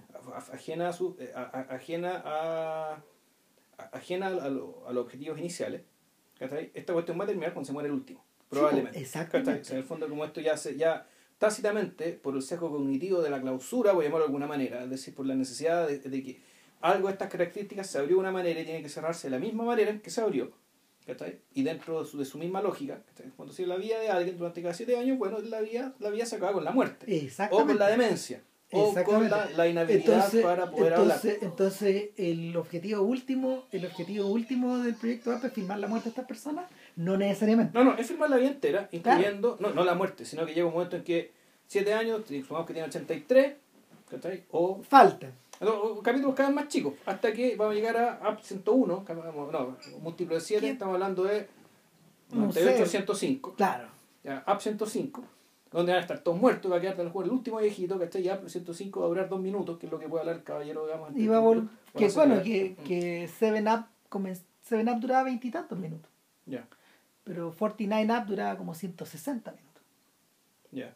¿Cachai? Y es- en ese vamos ahora, ¿no? Ahora No. tiene que ser 56. 56. ¿Cuándo sale? Oye, Hace salió. dos años. Salió hace dos años. Sí. Ya. Hace dos años. Ahora viene, ahora viene 63. 63 Up. Entonces, el- la naturaleza de ese proyecto está, está, está está- no es que esté bajo cuestión, pero ha cambiado tantas veces, ha mutado tanto, el mismo Michael Apted y otros personajes asociados al, al proyecto, los tipos decían, pucha, eh, la manera en que estructuramos, tuvimos un poco de mala suerte, dijo, dijo este gallo, porque nosotros elegimos niños de muchas clases sociales, de, de todas las clases sociales que pillamos ¿Y de distintas partes de Inglaterra o de distintas, de distintas partes de Inglaterra eh, escogimos escogimos eh, escogimos gente de, así no sé muy británica y al mismo tiempo tenemos tenemos un, un inmigrante un chiquillo que, que, que es como no sé si es antillano o es, o es africano Pues de raza negra. claro. Eh, pero, pero pero que él es británico Sí, claro. Pero, Claro, pero, El entonces- único que es de raza negra, digamos. Ya. Entonces, eh, tratamos de que todo fuera equitativo, pero resulta que nuestra, nuestras, las mujeres del proyecto, prácticamente el 80% son dueñas de casa. Y por esa razón nos quedamos fuera de toda la revolución laboral femenina. Es un tema que, que no podíamos haber visualizado al principio, pero que no, no tuvimos suerte. O sea, claro, se les puede tocar a otras niñas que con los años se habían convertido en profesionales y todo el cuento, pero no les, to- no les tocaron. ¿no? Hay una abogada, ponte tú, y no me acuerdo quién más, pero hay, la mayoría son dueñas de casa. Entonces el tipo dice, bueno, esas son las cosas que se producen cuando cuando tu cuando tu proyecto cuando tu proyecto va, va mutando y no puedes no, no, no, no puedes saber qué va a ocurrir con los niños al principio. Pero precisamente esa es la magia. Claro, eh, en el caso de Boyhood, en el caso de Boyhood estaba la idea de estaba la idea de de filmar una persona que, que siguiera como un trayecto más o menos más o menos establecido en ruta hacia la universidad. Y el, el, el, el, el pie forzado era que era hijo de padres separados Claro. tal como el director. Entonces sobre esa base es todo lo que se va todo lo que tú vas viendo alrededor. Y lo que vas viendo alrededor es un poco lo es un poco el es un poco el panorama el panorama social un poco el panorama tecnológico o, o, o el paisaje que va cambiando por los distintos lugares. Yo hay una, hay una, hay una gran parte de Boyhood que es como una suerte de homenaje a Texas. O sea, y uno lo nota uno lo nota Puta, precisamente es que un homenaje me- a- a- a, de- a una carta de amor tal cual Puta, es que hay veces que a mí me parece que la, la presencia de Texas y lo tejano profunda tiene una connotación media fascista, es decir, ya como de, de- de adoctrinamiento y de que, loco, Texas nunca te vas a olvidar que estás en Texas, me- A mí me pareció bastante opresivo. el bueno el la gracia la, la gracia en particular de, de Boyhood es que te provoca eh, te provoca esa sensación y, y depende de cómo tú la asimiles porque cuando tú veas Bernie uh, ahí te vas cuenta de lo que es opresivo. Es impresionante. En, en, en, en Bernie en Bernie la comunidad la comunidad que retratada es pequeñísima es microscópica. Entonces el entonces y la, la- mira la, la forma la forma en que la forma en que Linklater la aborda es fascinante weón, porque no yo me acuerdo yo me acuerdo de haberme leído el libro de Medianoche en el jardín del bien y del mal que era que a, pro- a propósito del sur Claro, pues es Georgia, pero bueno. Claro. exactamente Sabana Savannah, Georgia. sí. pero Sabana funciona un poco parecido al pueblo de Bernie ¿cachai? El- la pega la pega del novelista Pero acá, más elegante, sí. Que Es Ah, como, claro. es como más glam, digamos. el- Ah, no, y anticuado, pues Sí. deliberadamente anticuado. La pega, la pega del novelista fue retratar un, a un montón de personas que, que participaron de la. que participaron como. Que están alrededor del asesinato en cuestión, que no, y, que giraban en torno a este señor, digamos, ante- el, el señor que cometió el asesinato con su amante. Ya. Es un poco parecido al caso de Bernie, entonces te, te, te permitía como. te permitía como dar un paseo, un paseo largo. Y, y, el- y la sensación que. la sensación deliberada que me provoca Boyhood es que yo creo que él este gallo tenía, tal como, tal como le ocurrió a él, también fue cambiando de ciudad en ciudad, eh, la idea era probar eh, instancias de espacios más grandes y más pequeños. Houston es una ciudad, a ver, Houston es una ciudad que, a diferencia, por ejemplo, de otros núcleos urbanos americanos, no está en decadencia. Houston siempre es bullente. Eso es por el petróleo, ¿no? Claro. Claro, o sea, es por el petróleo, es por la tecnología y es por, bueno, es el centro mundial del cáncer. Entonces, la- Además está el tema de la NASA. Cerca, en parte, cerca cerca, también. porque también la NASA tiene, tiene una base en Florida, digamos, todo el cuento, pero también tiene Claro. otra en, en Texas. eso es parte del legado de Lyndon B. Johnson. Ya. El buen atrajo todas esas weas. Que era tejano. Claro. Entonces, eh, el, y sin embargo es una ciudad que al mismo tiempo como en Los Ángeles es sprawling, está como desconectada. Está como desconectada. Entonces hay un gran, hay un gran cordón que la rodea y que tiene un montón de pequeñas localidades. Finalmente, finalmente es un lugar que no ha cambiado demasiado desde los días de, desde los, desde los días del viejo oeste. El estado está dividido en dos, prácticamente. Eh, Está, está dividido en la Texas verde y la Texas desértica. Ya. Y, y es una marca que te, es una marca que te la dejan los vientos y las lluvias y el tiempo. Entonces, este es el lado más verde del estado durante todo el rato. El código de color Sí, es bien verde. Muy verde, sí. Es, como, es como el de la, es que es como el de la película El árbol de la vida un poco. Es- a eso te es recuerda. muy parecido. Sí. Es muy parecido. Entonces, hay un momento de la película donde, eh, la, donde la narración le da un poco las espaldas a la ciudad y te vaya a vivir en, los pequeños, en, la- en las pequeñas ciudades, ¿cachai? en los pequeños reductos. Y no, vuel- no vuelves a Houston. Entonces, eh, son ciudades que no dejan de ser, no, no, no son, a ver, en parte, en parte se sienten muy americanas, onda White Picket Fence, ¿cachai? Con la, no sé, con la con casitas que tienen su porcho, tienen Mm, su, sí. ¿no? su, su sillón al frente para, para mirar la tarde, etcétera. Uno las ha visto en las películas. Todos lados. sí. Claro. Pero por otro lado, hay un momento en que una vez que el personaje de Ethan Hawke sienta cabeza y finalmente de la nada saca una señora y, Y un una hijo, guagua, claro. Y deja de aparecer en su GTO, ¿cachai? Deja de aparecer en su, en su Dodge. claro. O sea que lo vendió para comprarse un SUV, digamos, un- Claro. una, una camioneta familiar. Há- Háblame de vuelta chaqueta, Sí. cambia hasta el peinado, está el vestido de traje. Se pone bigote. Y los suegros, mamita, por Dios. Y claro, po, pero, hay que contar esta weá. es que a Vilchen le impresiona mucho, a mí no. Ya. A mí no, no, no me impresiona nada. De hecho, yo, yo me pareció, me pareció que, Es que más que me, o sea, te impresiona por el hecho de que al cabro chico, un adolescente urbano, va, bueno, que está, y, lo- y los, y, y, lo- y- los sueros del papá, puta, le regalan una Biblia y una escopeta, pues, claro, o sea, a ver, el, Pero el, tipo, el, está tipo, el tipo se lo lleva, el tipo se lo lleva eh, en los 15 años del Claro. cumpleaños de Mason, se lo llevan a, la casa de los suegros, que parece que lo quieren mucho. Y- Si el, el tipo siempre fue un buen tipo, o sea, a eso voy, digamos. No te digo, parece que a Mason lo quieren mucho el niño. Pero también Entonces- quieren mucho al, al otro cabro. Claro, no entonces, creo. Ah. entonces el, el sujeto, el sujeto eh, eh, le dice, necesito que me hagan un favor. Ustedes saben cómo son ellos. Sí, sí, obvio, no te Mm. preocupes. sí. Y, y, y, en ese punto donde, en ese punto donde le regalan la escopeta, Claro. claro, y, y le regalan una Biblia que está escrita con el nombre de él y que tiene las palabras, Palabras de de, nuestro Jesucristo Señor marcadas en Jesucristo en rojo. Claro. Entonces, y es muy importante para la señora. Claro. No es una escena muy distinta a las muchas escenas que uno ha visto en las películas de John Ford. No, claro, y el punto está en que el cabro chico, el, el tema es que el, el- es importante en el sentido que el cabro chico, también, de nuevo, distancia, ¿cachai? Y distancia también implica saber comportarse, eh, ir a la misa de terno, ¿cachai? Con, un, con un terno que también le regalaron, ¿cachai? Para que vaya a misa.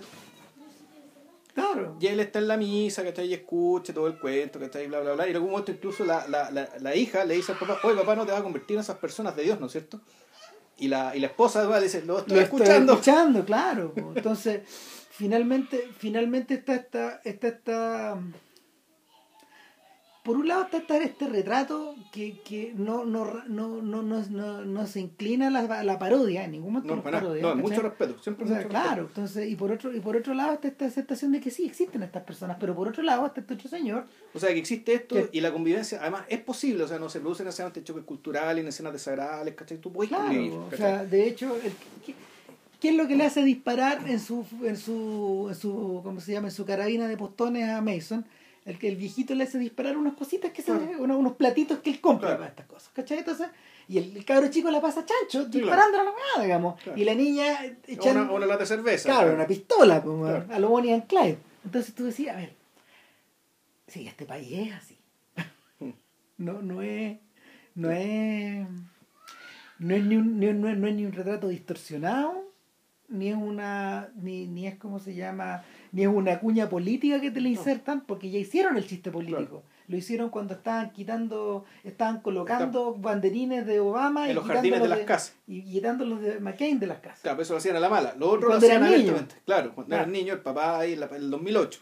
Claro. O sea, cuando este cabro tenía 11 años, ¿cachai? ahí el papá lo mete en la política, ¿cachai? Haciendo campaña, ¿cachai? Se encuentra Claro. con distinta gente. El tipo le dice, ¿usted cree, ustedes creen que yo voy a votar, que tengo cara de votar por, Por Barack Barack Hussein Hussein Obama? Obama. Claro. Y que, tenía una, y que el buen tenía una bandera confederada digamos, en el auto. Ah, y, la, la- y la hija, y la hija de Linklater lo, lo mira con cara de, ¿qué estoy, qué, este, qué, este weón?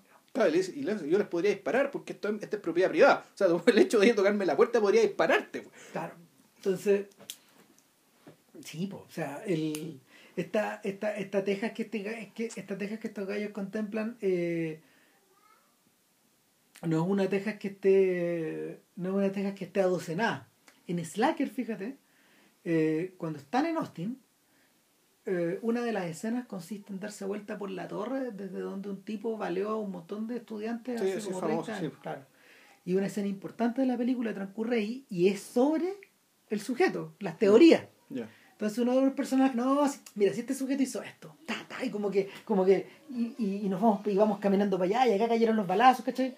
Y, y una secuencia de la película discurre sobre esta cuestión y sobre la idea de que la de que esta, esta, esta sensación que flota por encima de este, este mundo que flota por encima de estos gallos sí, sí, sí está corporizado po. esta suerte como de violencia que está latente sí existe po.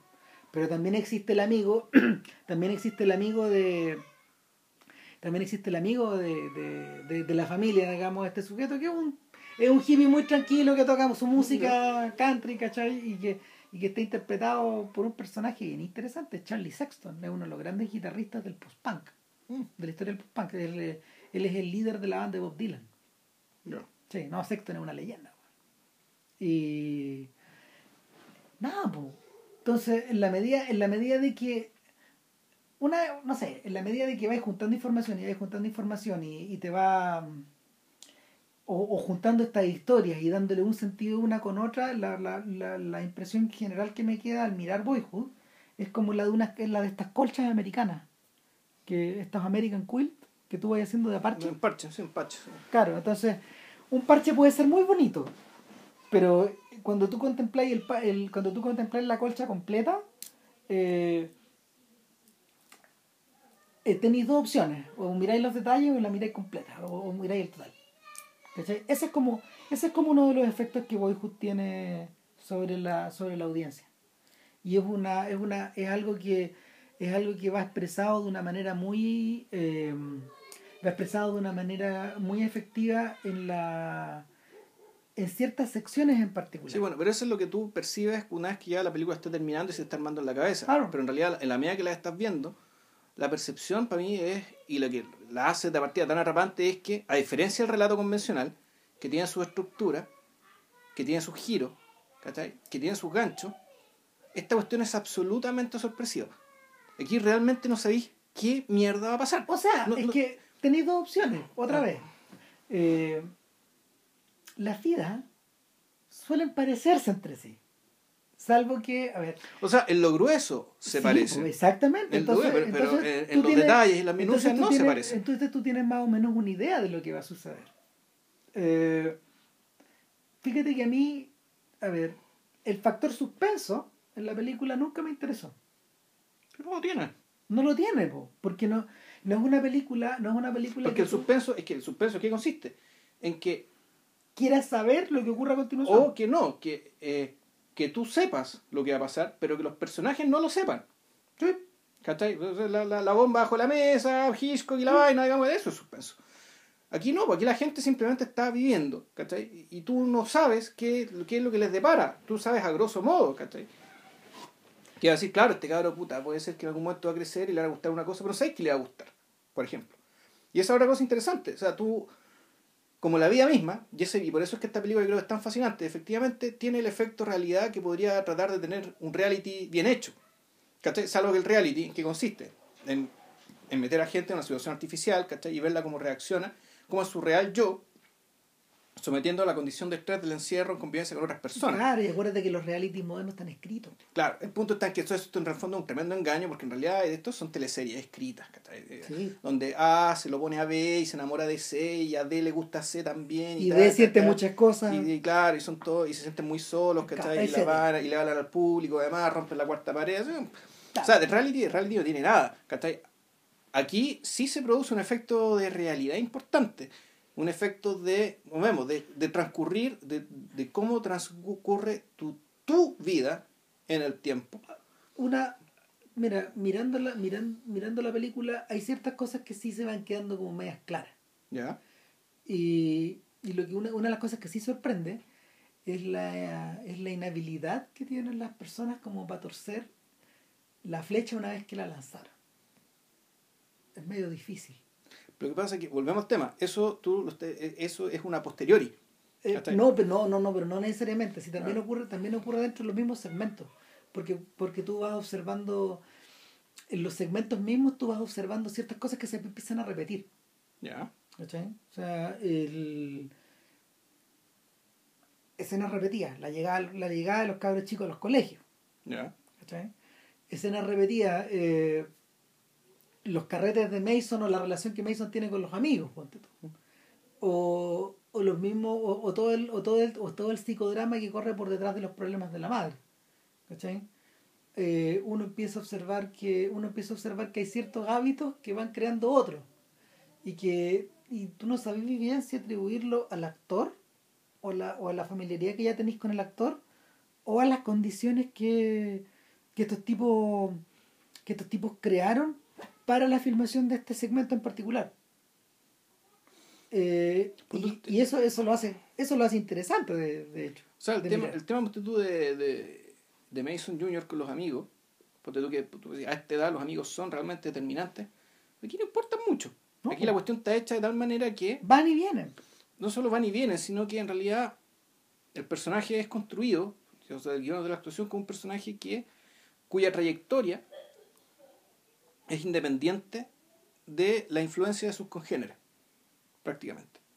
Es decir, él no se mete en una pandilla, no sigue a ningún líder, no, a, nin- a ningún líder, a ningún líder, digamos, dentro del, dentro del mundo adolescente. pero sin embargo hace muchas de las cosas que los niños hacen Las hace, juega va al colegio le va mal le va Bien. bien carretea Se fuma toma marihuana cerveza, se toma la cerveza se agarra a su chiquilla no sé claro. ¿Cachai? No, no parece haber nada de extraordinario, nada que los separe de a Mason del grupo. Es más, lo que parece separarlo, eh, lo que parece separarlo es la distancia que con que él asume ciertas cosas. De hecho, está esta escena, está esta escena de el cuarto oscuro. Cuando él va a su taller de fotografía y, eh, y la escena comienza cuando él está al interior del cuarto oscuro y llega el profesor Y un profe. y le dice, ya, ¿vaya a salir o no vaya a salir? Te has pasado toda la clase aquí adentro. Y es como el típico sermón que da el profesor al alumno que es talentoso, pero, pero que al mismo tiempo es pajero. Mm. Y, y Mason lo escucha. Y no dice, mucha, no, no dice mucho. Y después le dan una tarea. Y la tarea consiste en ir a sacar un partido de... Full americano. Claro, y, y, y- y en el fondo se supone que Mason tiene que ahí eh, ejecutar lo que el profesor, la advertencia que el profesor Claro. le dijo. Si tú no tienes disciplina para poder hacer las cosas en pequeño, no pretendas hacer las cosas grandes nunca. ¿Cachai?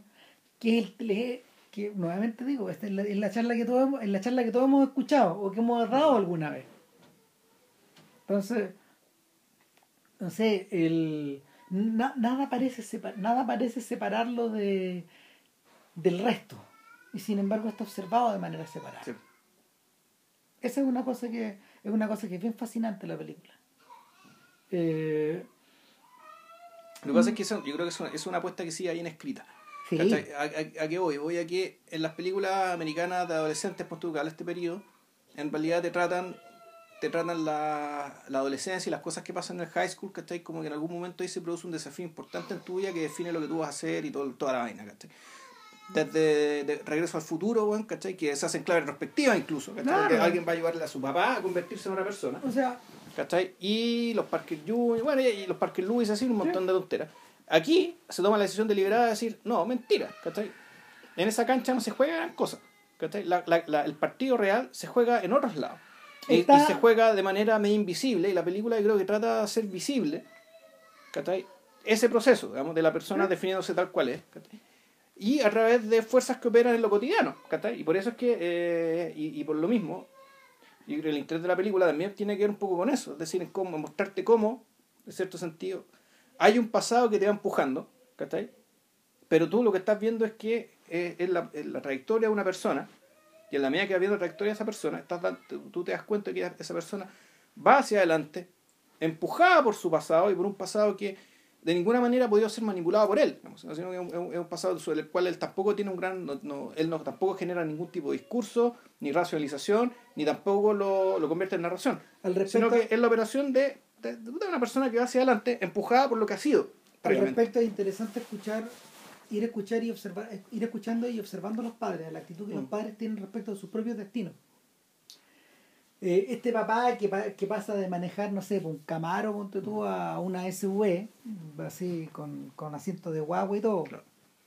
que, que pasa de convertirse en un que pasa de convertirse en, en un fugado de- en un fugado Alaska a un A un sujeto responsable padre a un- a un- a un sujeto eh, enterrado en lo más profundo De del Texas. rancho su suegro. Claro. Imagínate el trayecto que hizo de, de esta liberación de Christopher, de esta liberación de Christopher McCandles Sí, hasta lo más profundo de este rancho, hasta el interior. sí, claro.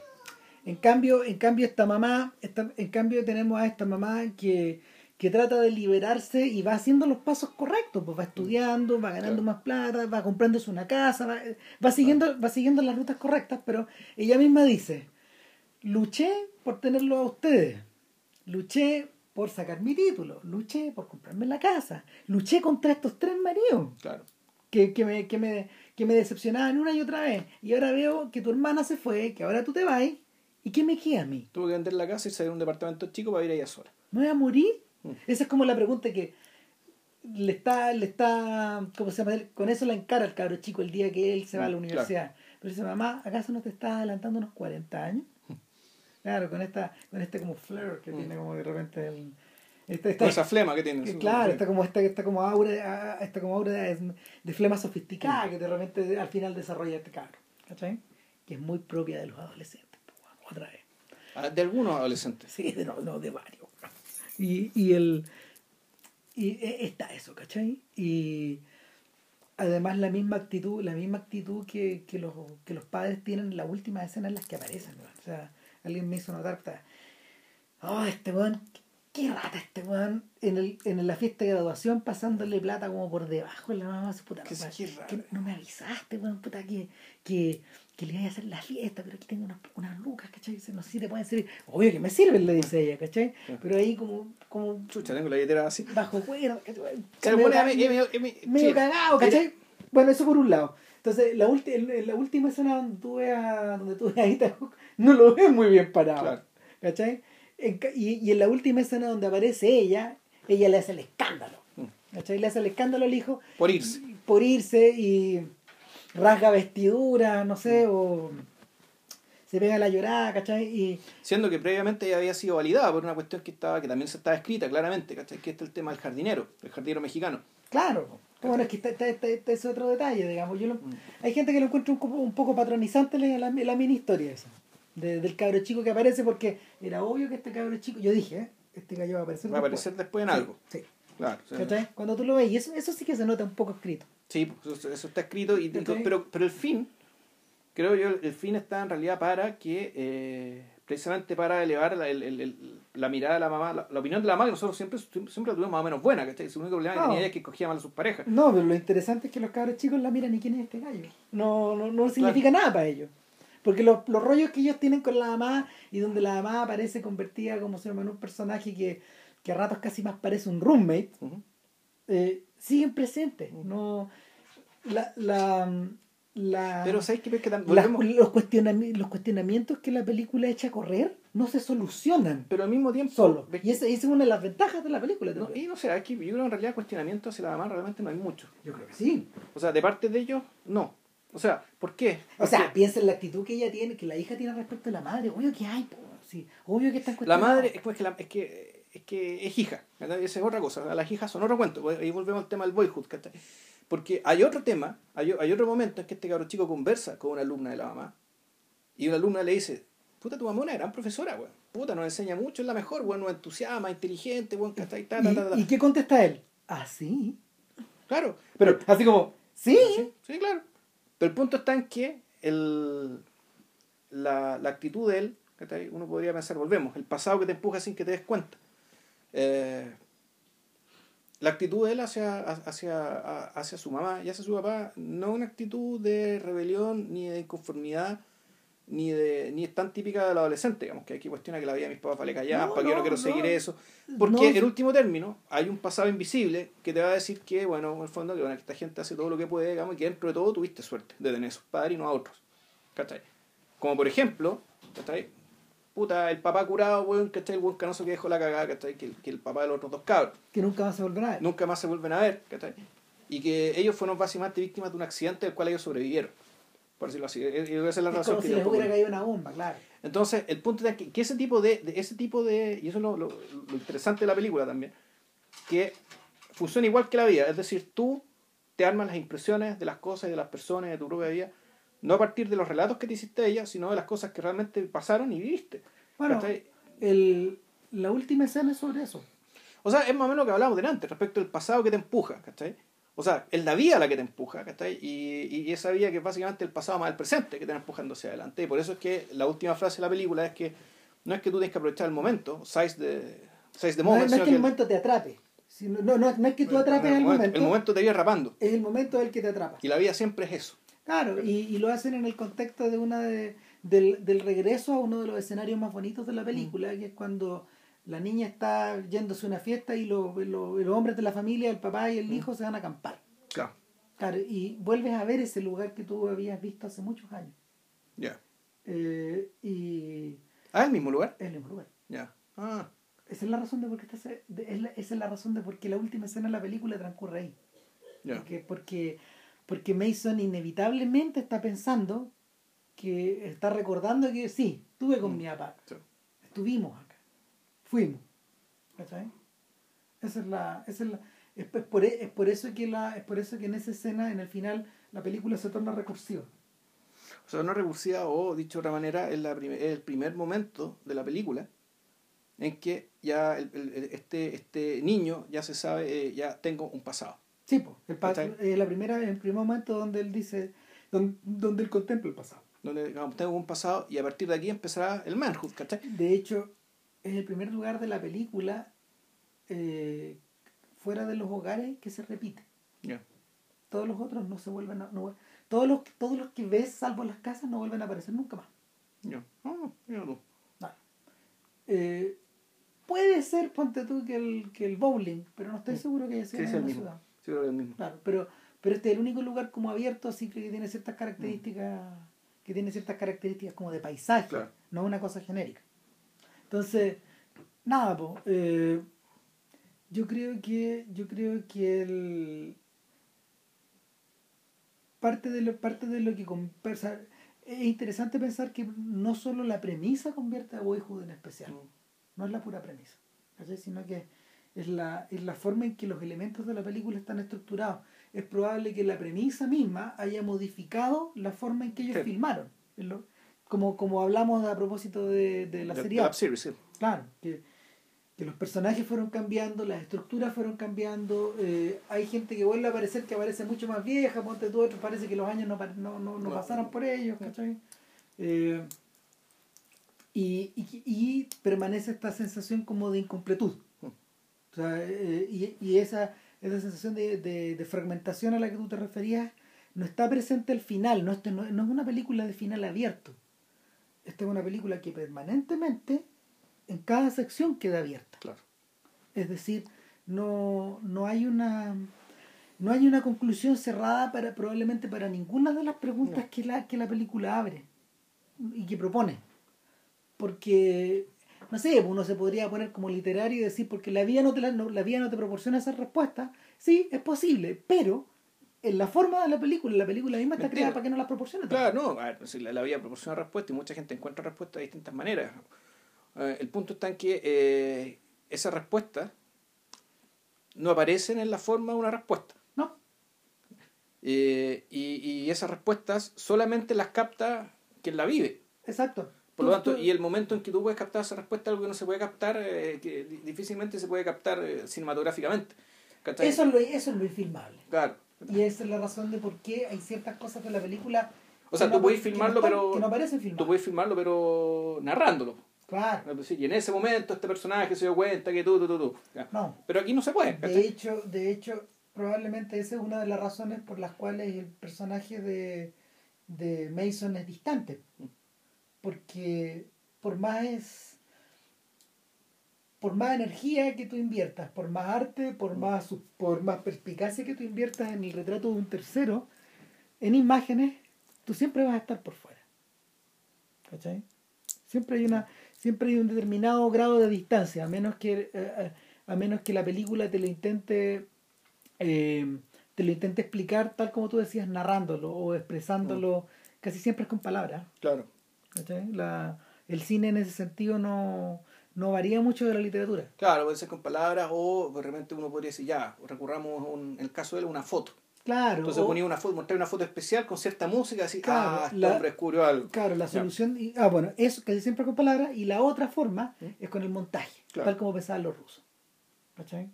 También tú puedes explicar cosas acerca de la interioridad de alguien con montaje O, pero o con un tremendo plano secuencia, puede ser muchas cosas. Claro, pero, pero, Ya. pero en la medida en la medida de que una película adopte la estructura que tiene Boyhood, no necesariamente. No. Ahora. ¿tú tienes alguna idea si es que después viene Manhood?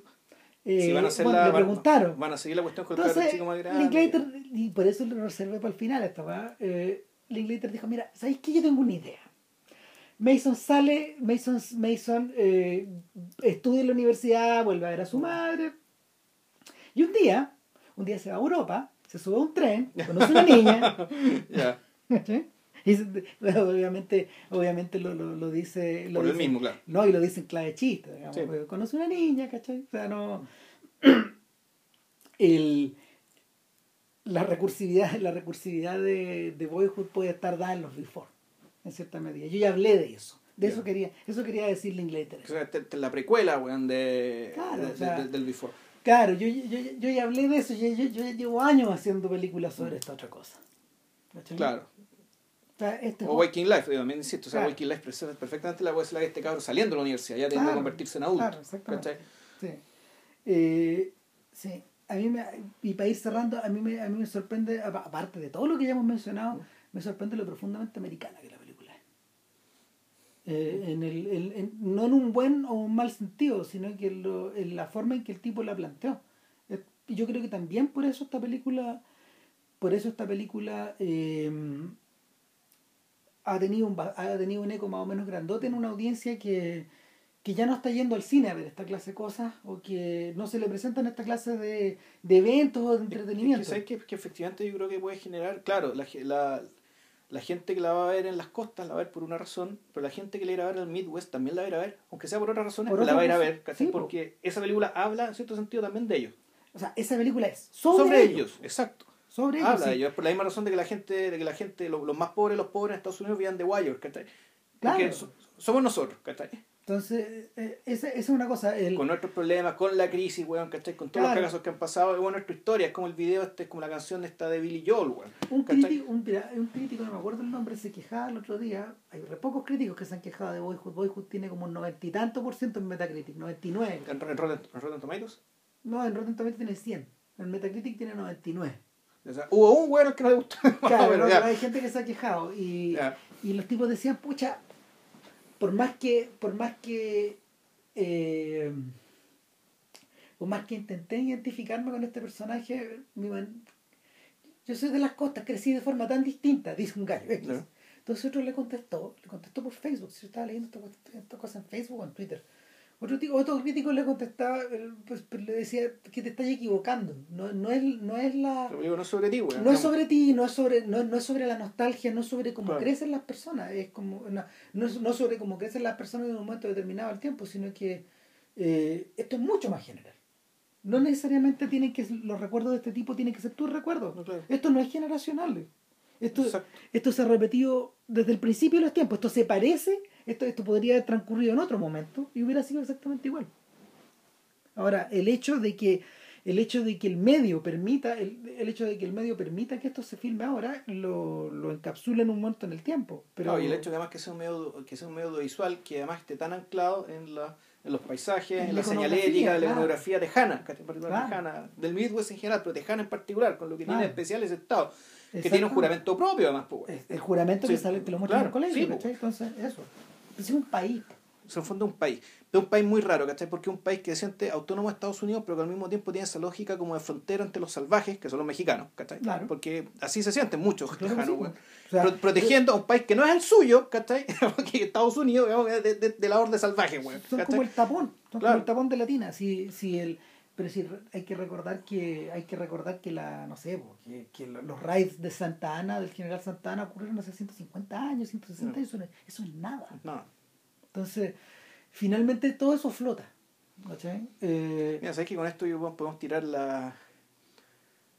Podemos tirar a futuro, ya tenemos, ya tenemos lista, todo esto lo advertimos. La lista, desde aquí hasta el número 200 de Civil Cinema está hecha. Está Claro, previsores, ¿no? Tan previsores y tenemos una lista así, pero. No les vamos a contar obviamente No, obviamente, aquí pura sorpresa no.